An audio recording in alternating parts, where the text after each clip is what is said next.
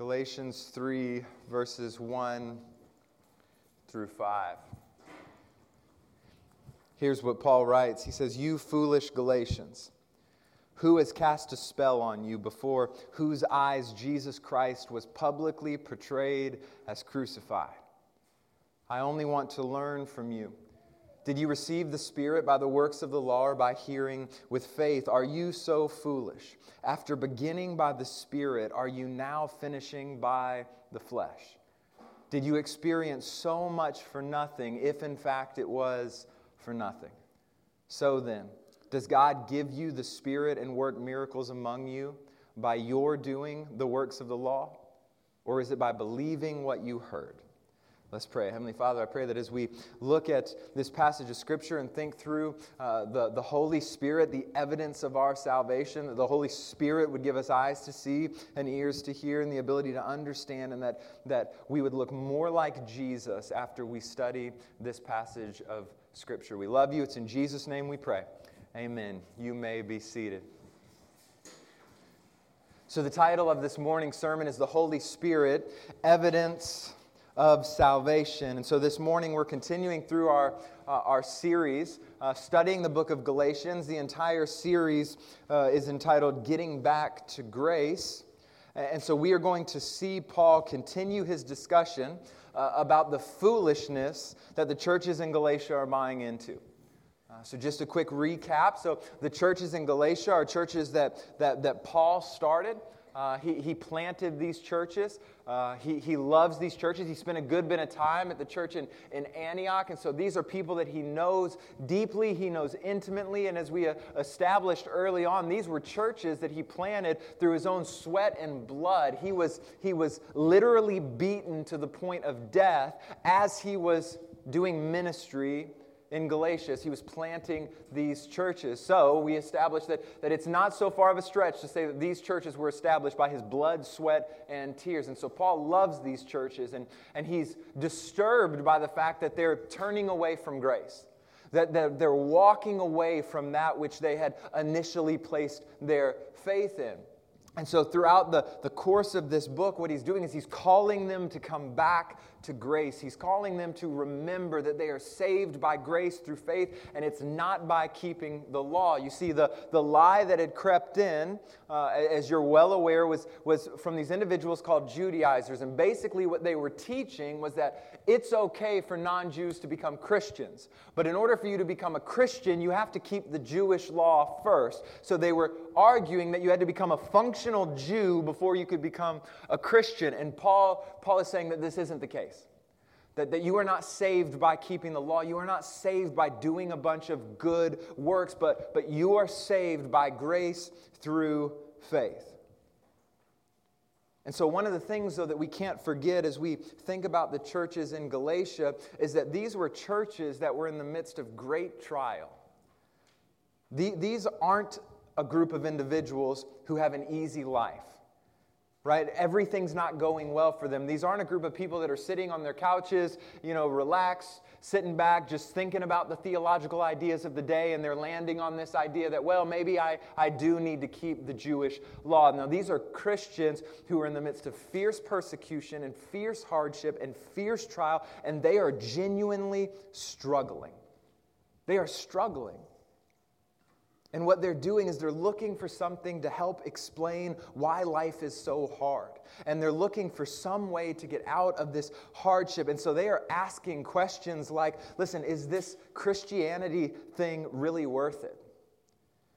Is this, is this all that the Christian life is? Have we missed something? Have we genuinely believed the truth? Is salvation really by faith alone? And they're asking the question are we even saved? Are we really made right with God? And they're, they're asking these hard questions, and it's stemming from the fact that they are facing hardship in their life.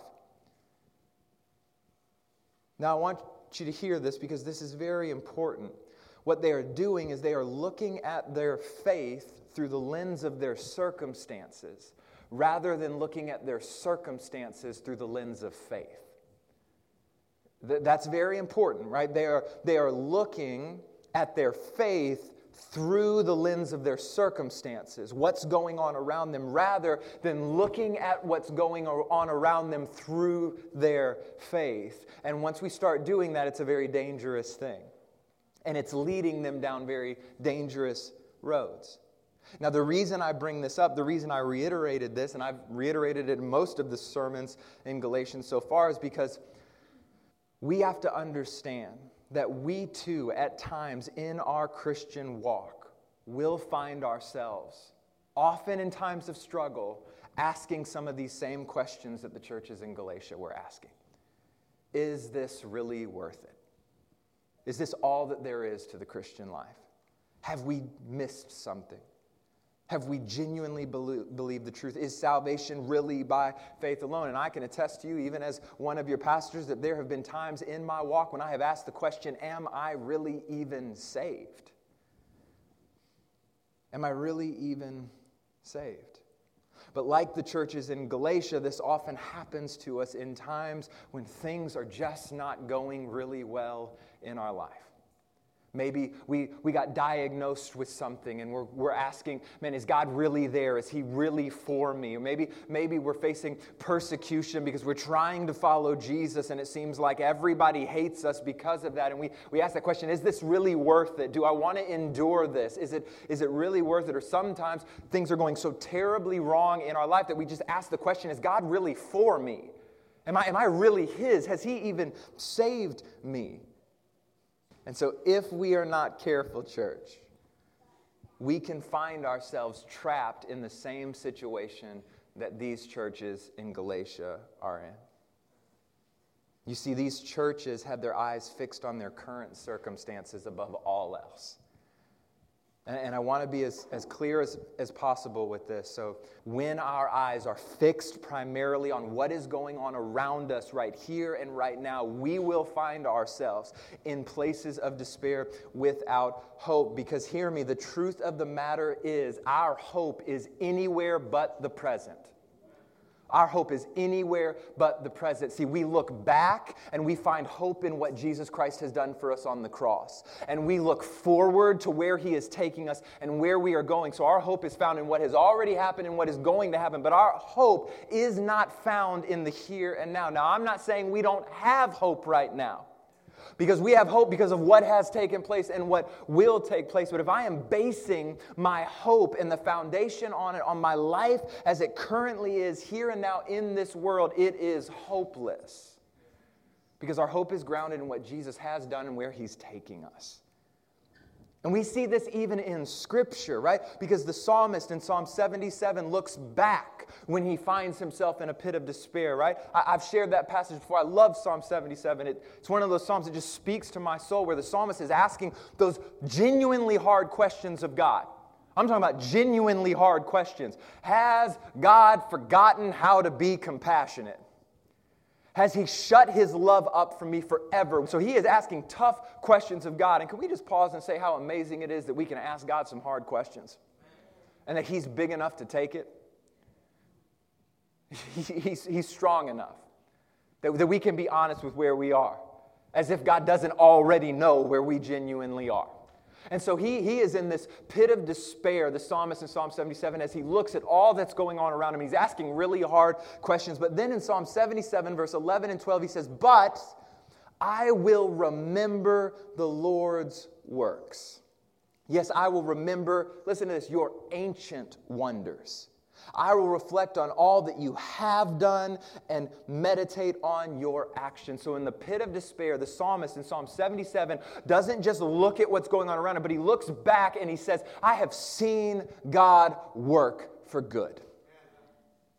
But Paul in 2 Corinthians 4 16 and 18, he looks forward as he looks for hope. And he says, Therefore, we do not give up. How many of you need to hear that?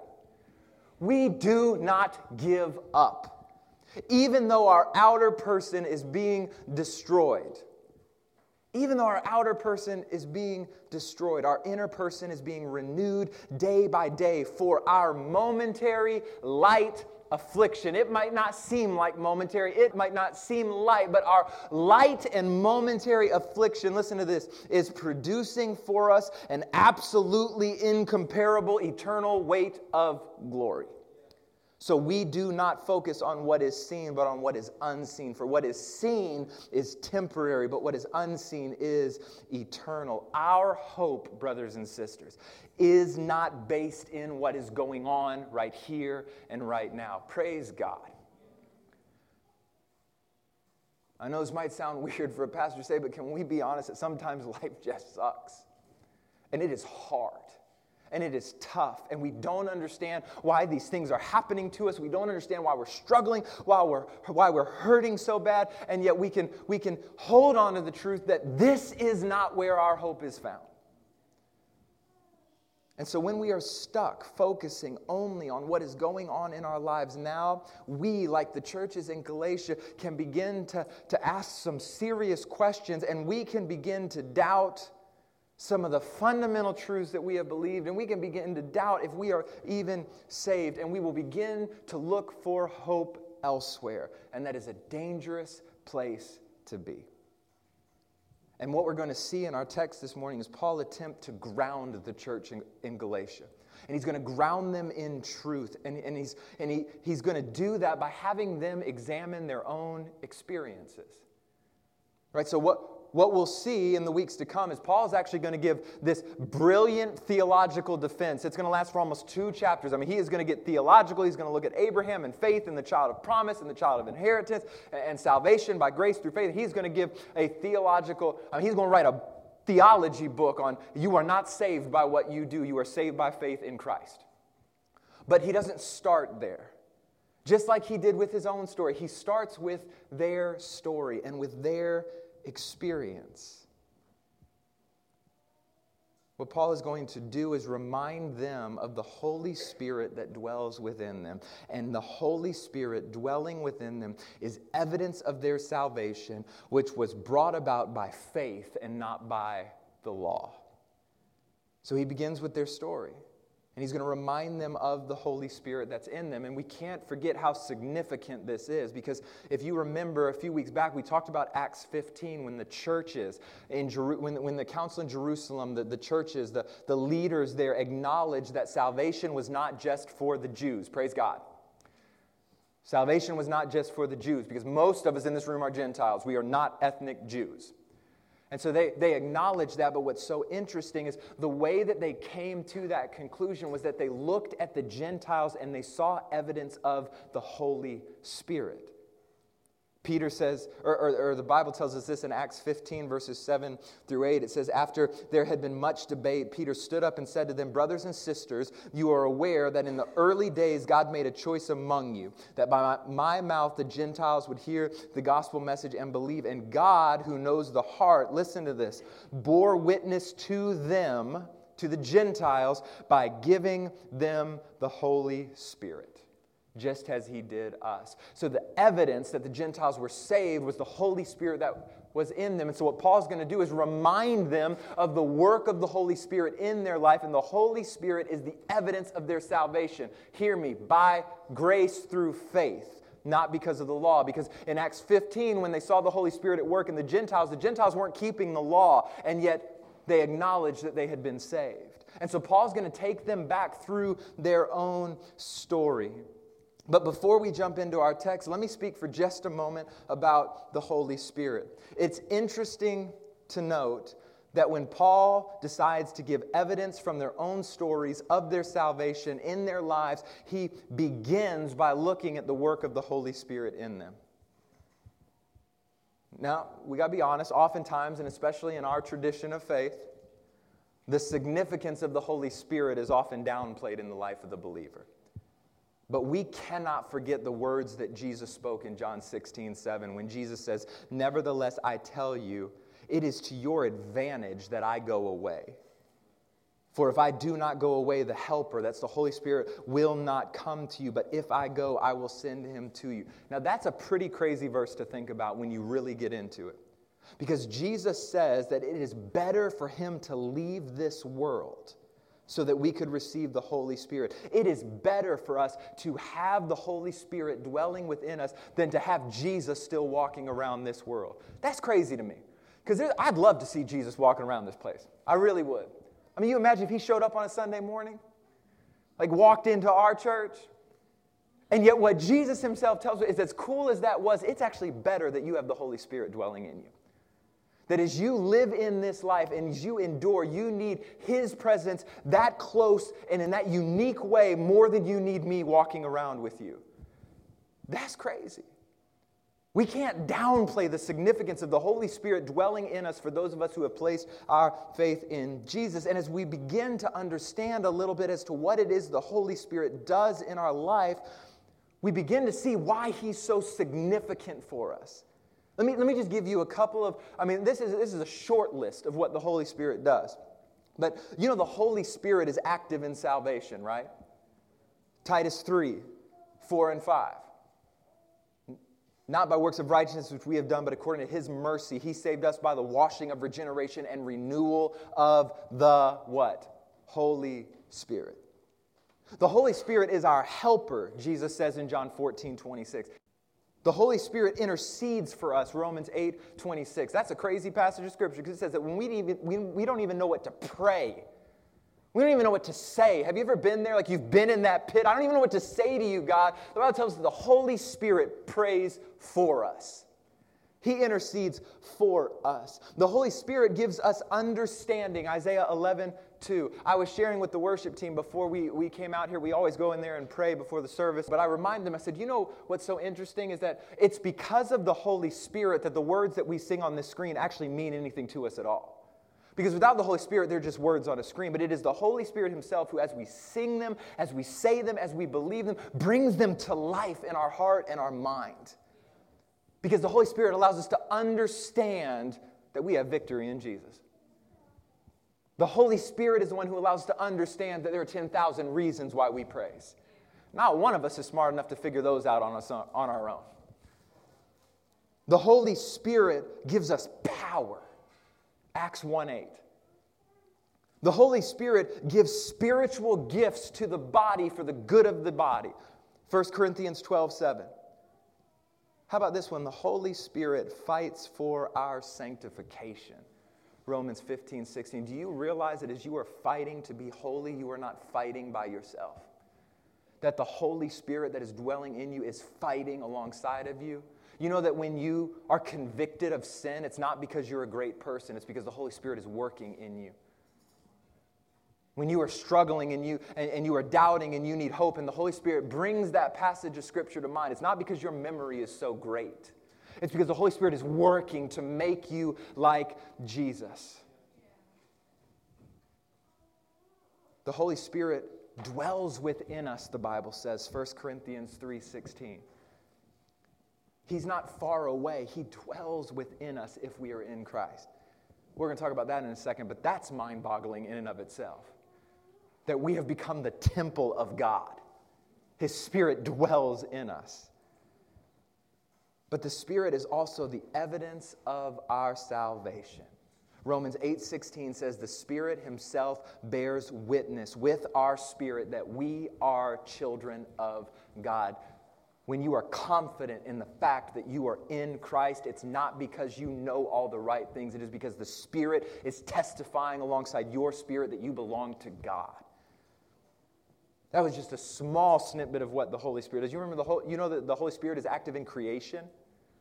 Do you know that the Holy Spirit was, was part of the raising Jesus from the dead? I mean, the Holy Spirit does incredible things, and the Holy Spirit dwells within us. And so, what Paul is going to do in our text is remind them of the Holy Spirit in them that is the evidence of their salvation, while simultaneously arguing that the presence of the Holy Spirit contradicts the idea that they are saved by works that they are saved by keeping the law. The Spirit dwelling in them is a testimony to them that salvation is by grace through faith. Through faith.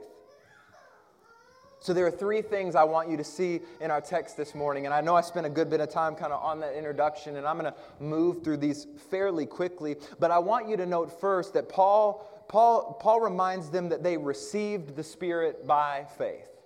They received the Spirit by faith. Look at verses 1 and 2. He says, You foolish Galatians, who has cast a spell on you, before whose eyes Jesus Christ was publicly portrayed as crucified?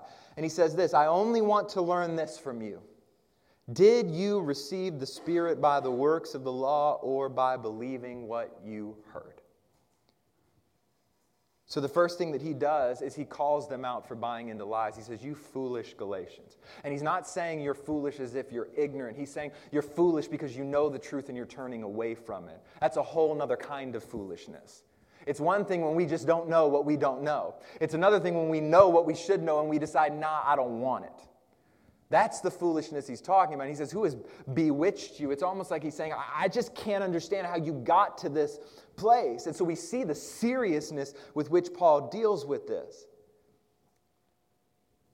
Because then he goes on and he notes that it was before your eyes that Jesus Christ was publicly portrayed as crucified. And what Paul means here is that they had seen and heard through Paul the powerful truth of the gospel of Jesus Christ crucified for their sin, and they believed. That's what's mind blowing. The, the churches in Galatia did not physically, they would not have physically seen Jesus on the cross. It is highly unlikely that the churches were there, or that these churches were there in Jerusalem when Jesus was crucified. Why? Well, because they weren't Jews, so they had no reason to go to Jerusalem for the Passover when Jesus was crucified. They didn't become Christians till later on, so they weren't there when Jesus was crucified. So, how is it that Paul can say, Yet you saw Jesus publicly portrayed as crucified? Well, one commentator notes this. He says, Notice that Paul emphasizes how the visible sight of Christ was. He says this is an illusion more than vivid or imaginative preaching. Paul wants them to recall how he himself physically embodied the cross of Christ. That the Galatians thus saw the crucified Christ in the crucified Paul. So, in other words, the churches saw Jesus when they saw Paul because he was a living, breathing testimony to the power of the cross to save. And as they looked at Paul's life and they heard him preach and they saw the persecution that he endured and stayed faithful, they saw Jesus and they believed. Can we just pause and say, what a testimony to that man's faith? That the churches in Galatia looked at Paul and saw Jesus. Do you know how much I pray that my daughters can say one day that they looked at their daddy and saw Jesus? Do you know how much I pray that we can be people that people can look at us and they see our faithfulness and they see our lives change and they see our endurance in the midst of hardship and they say, I understand the crucified Savior because I have seen you live your life. The sad thing for me is I don't know if people can say that about me just yet, but I'm fighting for it. I, I want to be that picture of Jesus. But what a testimony of Paul's life. And I mean, Paul said, I've been crucified with Christ. It's no longer I who live, but Christ who lives within me. And they can look at him and say, Yeah, we've seen you. You've been crucified with Jesus. You've endured the beatings, you've endured the punishment, you've endured the hardship, and you've stayed faithful because you've shown us that Jesus is worth it. And the churches saw it and they believed. They believed. And so Paul is calling them to remember when they came to Christ and to remember what happened when they came to Christ. Because in that moment, they received the Holy Spirit. They received the Holy Spirit. Now, have you ever noticed that for many of us, I'd be willing to bet most of us in this room, some of y'all are much more spiritual and probably holier than me, so maybe it's not the case for everyone, but I'd be willing to bet that for most of us, if not all of us in this room, that when we first received Christ, there was a passion and a dependence and a confidence that seemed that it could never be shaken.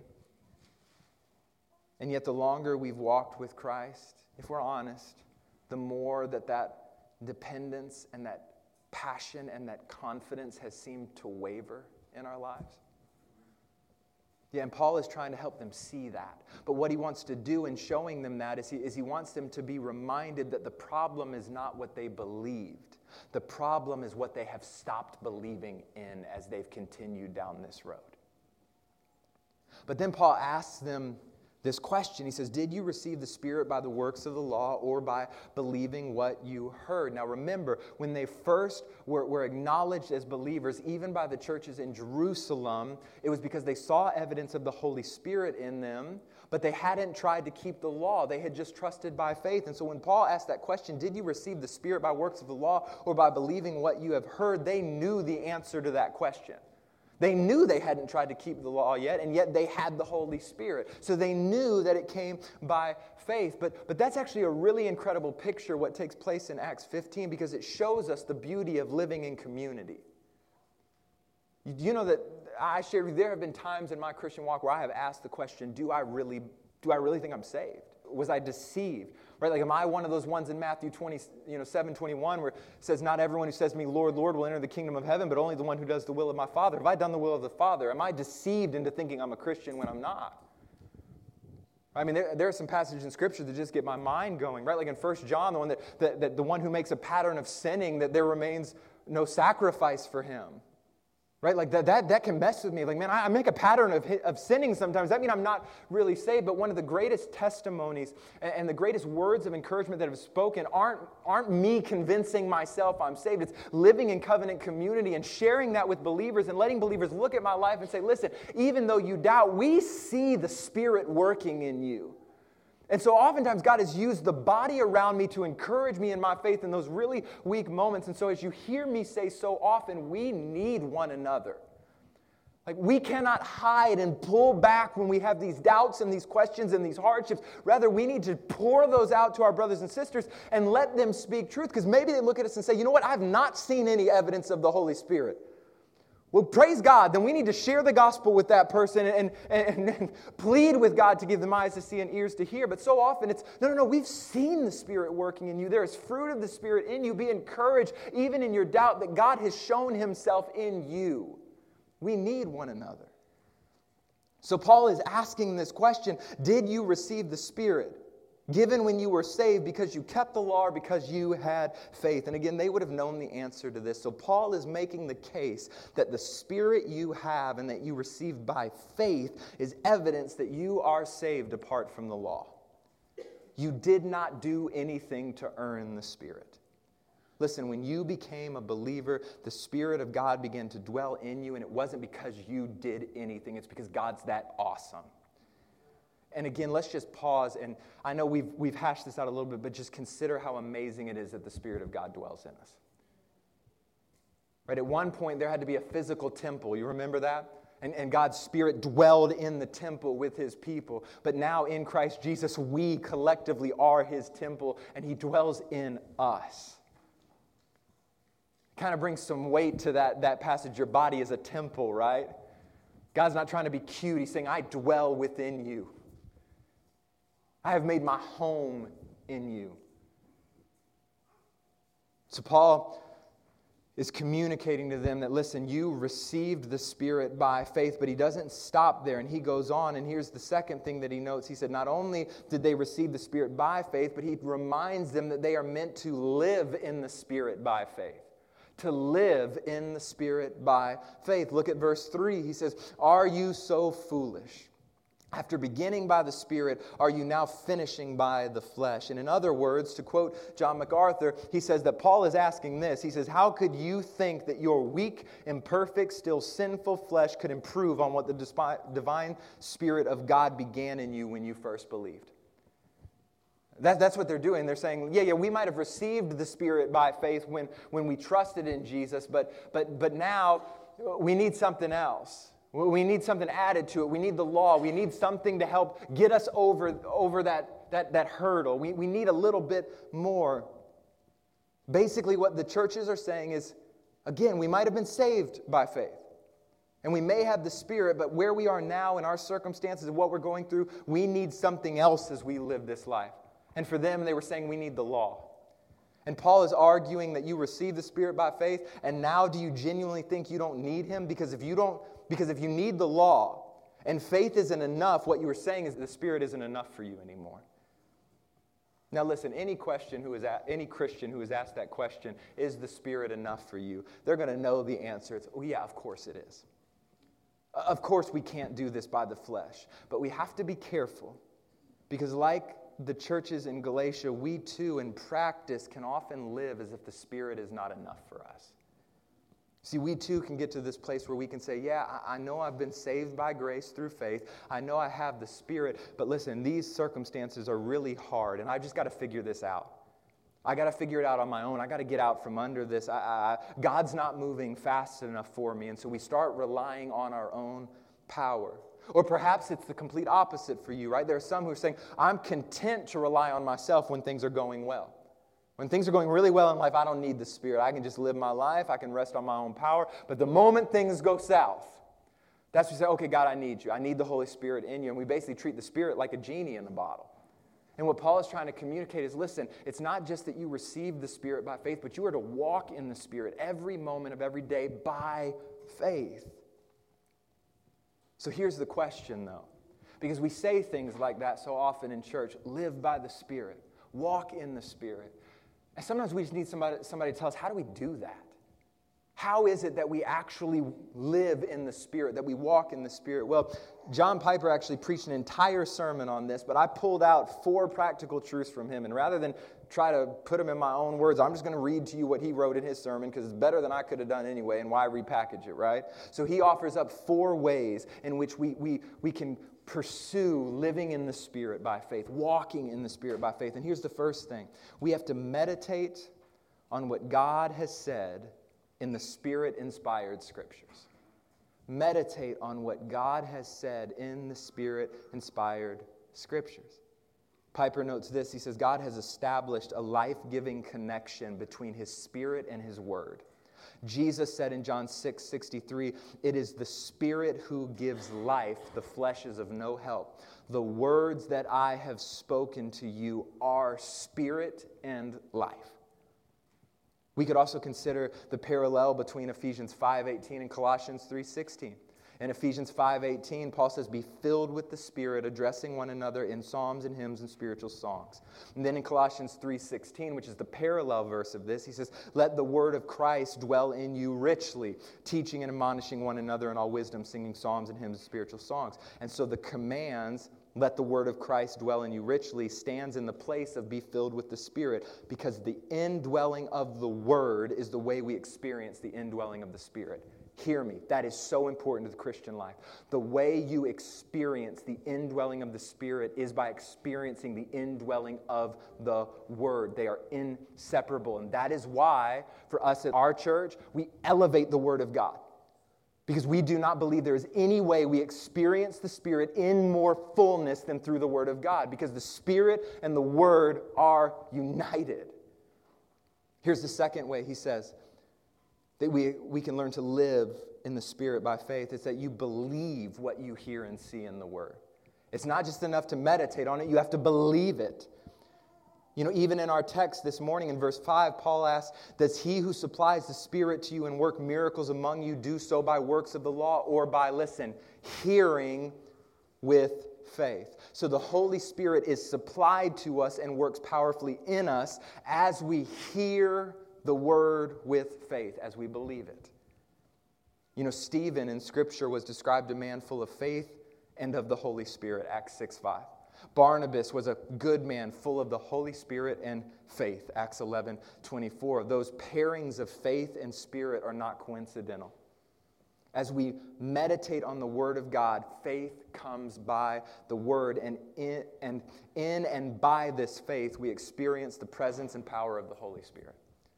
So we seek Him by meditation on the Word and belief in what we hear and see. Here's the third way that we learn to live in the Spirit by faith we hold fast in obedience to what we have heard and believed. We hold fast in obedience to what we have heard and believed. One of the disciples asked Jesus in John 14, 22, Lord, how is it that you will manifest yourself to us and not to the world? So, how is it, Jesus, that you're going to show us yourself, but you're not going to show yourself to the world? And Jesus answered him, If anyone loves me, he will keep my word, and my Father will love him. Listen, and we will come to him and make our home with him. How? Through the Spirit. For those who love Christ and keep his word, there is a special intimacy. Listen to this. There is a special intimacy of love given by the Father. And the Father and the Son draw close with unusual fullness and sweetness, and they do so by the Spirit. And if anyone keeps God's word and holds fast to it as a treasure in obedience, he will not quench the Spirit or grieve the Spirit, but will know the fullness and sweetness of fellowship with the Father and the Son by the Spirit. Here's the fourth way we learn to live in the Spirit by faith we have to actually desire the Spirit. We have to desire the Holy Spirit. He is not a member of the Trinity that we can push to the side. We have to desire Him. In all this meditating and believing and obeying, we have to desire all that God is for us and has for us in Him. We have to trust Him. You know, He says in John chapter 7 if anyone thirsts, let him come to me and drink. And then He says, and now this He said about the Spirit, whom those who believed in Him were to receive. So Paul points out to them even in our text this morning, that not only did they receive the Spirit by faith, but they are meant to walk in the Spirit by faith in everything that they do, depending on the Word of God, trusting in it, and allowing the Word to be a weapon the Holy Spirit uses to push us to look more like Jesus. Because you do know that the Word of God was inspired by the Holy Spirit. So, Paul again points out to them they received the Spirit by faith. They are meant to live in the Spirit by faith. But finally, he notes this. This is the third and final thing I want you to see that they have endured and will endure through the Spirit by faith. They have endured and they will endure through the Spirit by faith. Look at verse 4. Paul says, Did you experience so much for nothing? If in fact it was for nothing. And the, the word experience there is actually better translated as suffer. So it would, it would read, Did you suffer so much for nothing? If in fact it was for nothing. And what Paul is pointing out to them is that if they think that faith has let them down and that the Spirit has let them down, then all of this suffering that they have already endured has been for nothing. But what Paul wants them to see is that it is in the midst of their suffering when the Spirit does his best work. To quote Todd Wilson, he said, Paul wants them to realize this God supplies his spirit generously in times of great difficulty. Paul is trying, church, hear me, Paul is trying to communicate to them that their suffering and what they have endured and what they have gone through and what they will continue to go through if they remain in the faith, it does not mean that there is something wrong with their faith. So somebody needs to hear that, that just because you are going through it this morning and you are struggling and life is not easy and it is not good and is not what you thought it would be, if you are clinging to Jesus, you can rest assured that those struggles don't mean there's something wrong with your faith. Rather, suffering in the life of a believer usually means that God is doing something significant in your life. I've shared this story with you before. I, I had to learn this lesson and it was tough for me it, it, was, it was really tough for me. So, some of you guys don't know all of my testimony, but basically, there was a season in high school where I just rebelled against the Lord. Um, I really wanted friends and I wanted to fit in with the world, and I was going to do whatever it took to get there. And it led me down some, some dark paths and to make some stupid choices. And by God's grace, it was around my senior year where the Holy Spirit just kind of pulled me back. I know I was a believer during that time because if ever, if ever I understood the conviction of the Holy Spirit when you sin, it was during that time. The hardest time in the morning, because by God's grace, my parents were faithful, and even in the midst of my stupidity, they still drugged me to church on Sundays. You want to talk about conviction? I hated going to church because I knew I was in sin. And there was this kind of inner battle of the Spirit fighting for me, and then myself just pushing back against it. But the Lord won, praise God, that the Lord won, and He always does.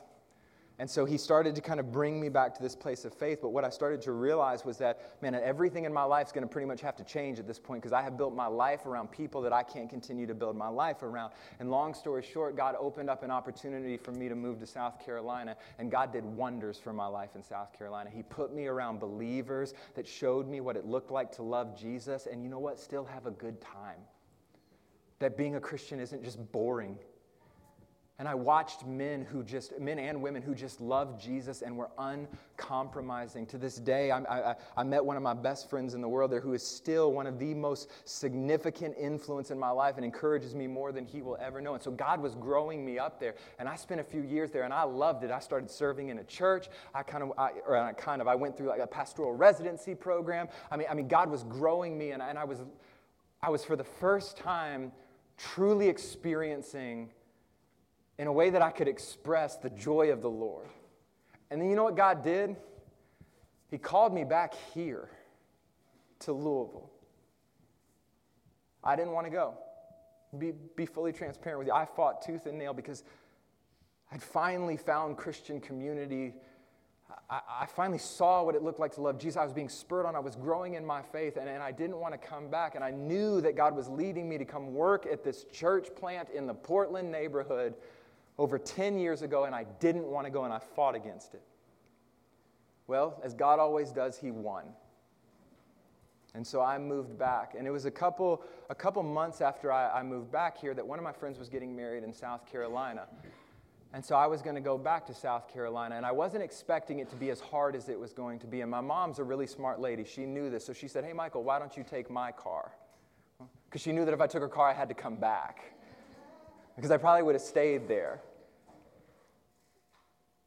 And I went there and I visited with all these friends, and I was refreshed and I was reminded of just how amazing it is to live in this community. Because when I came back here initially at Portland, I was kind of on an island, right? The people that I had known in Louisville, I just couldn't hang out with anymore. My life had changed. They weren't going to be good for me. I wasn't ready to be a gospel light in front of them yet. The Lord still had to grow me some. And I remember I went to that wedding and I just felt so refreshed and so renewed. And as I got in my car to drive home, I just started sobbing. Now, mind you, it's like a six and a half hour drive back to Louisville, and I'd be willing to bet I cried a solid five hours of that, which is not a safe way to drive your car through the Smoky Mountains, by the way. But as I was driving back, somebody else who was really influential in my life, who was at the wedding that I didn't really get much time to talk to, he called me. And he said something to me in that conversation that was revolutionary for me. For some of you, you might be like, yeah, we've already always known that. Well, I said you're probably more spiritual than me anyway. So let me tell my story, okay?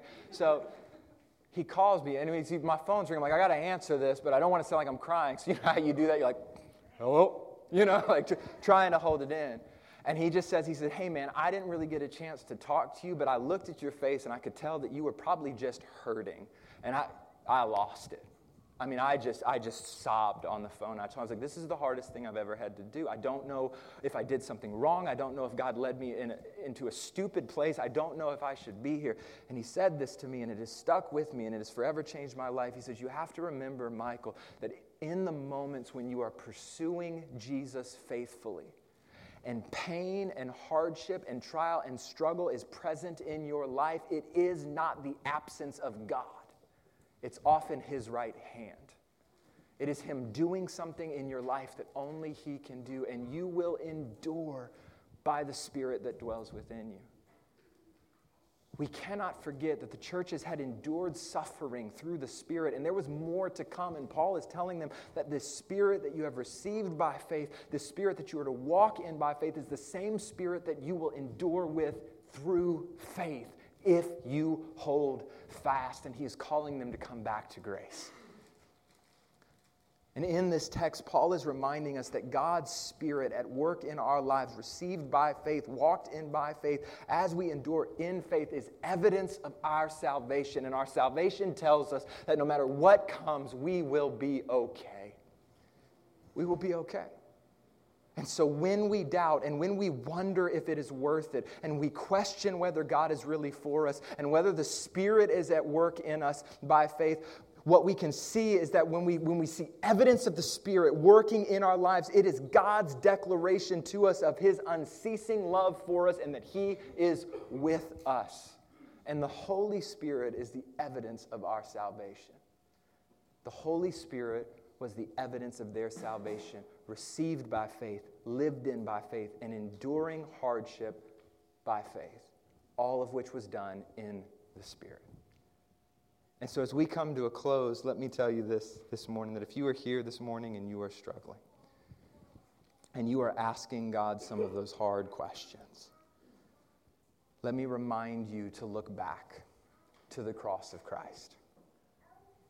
Look back to where God purchased your soul by his blood and the empty tomb, which tells us that we have victory in him. Be reminded of the spirit that you received, and let that spirit be evidence of your salvation and the fact that God is for you right now.